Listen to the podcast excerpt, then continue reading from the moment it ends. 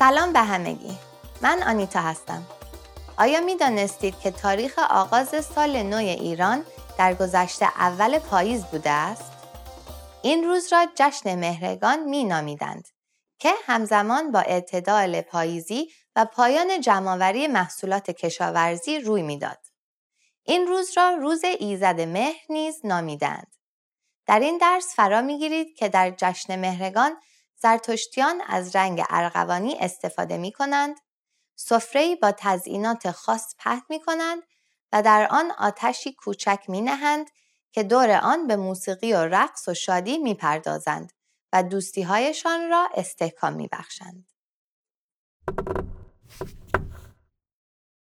آیا می دانید که اسم جشن مهرگان با نام کدام سنگ قیمتی پیوند خورده است؟ جواب را در آخر این ویدیو به شما نشان خواهیم داد. جشن مهرگان از جشنهای قدیمی ایران است که همکنون تنها در میان زرتشتیان برگزار می شود. این جشن که تاریخش روز دهم ماه مهر یا پاییز است، جشن ایزد مهر، خورشید یا میترا می باشد. همچنین همانطور که از نامش پیداست به معنی مهر و محبت و دوستی میان مردم است.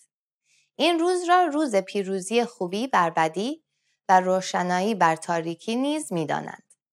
طبق روایات در گذشته های دور در چنین روزی کاوه آهنگر بر صحاک پیروز شده است و فریدون بر تخت پادشاهی نشسته است.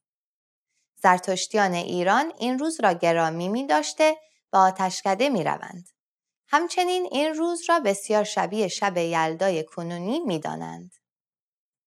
در گذشته یک سال دارای دو فصل بود که نوروز آغاز فصل اول و مهرگان آغاز فصل دوم به شمار می رفته است. برخی افراد نیز آغاز سال را در روز مهرگان می دانستند.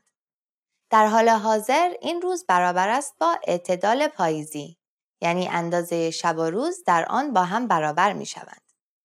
همچنین پایان برداشت محصولات کشاورزی در این زمان است. که به بهانه آن کشاورزان به استراحت و جشن می‌پردازند تا پس از سال جدید کشاورزی آغاز شود. ریشه آغاز سال تحصیلی ایران در پاییز و اول مهر نیز از همین موضوع سرچشمه می‌گیرد. به عبارتی می توان گفت که همه آغازها در این روز گرده هم جمع شده اند. رنگ ارغوانی رنگ جشن مهرگان است.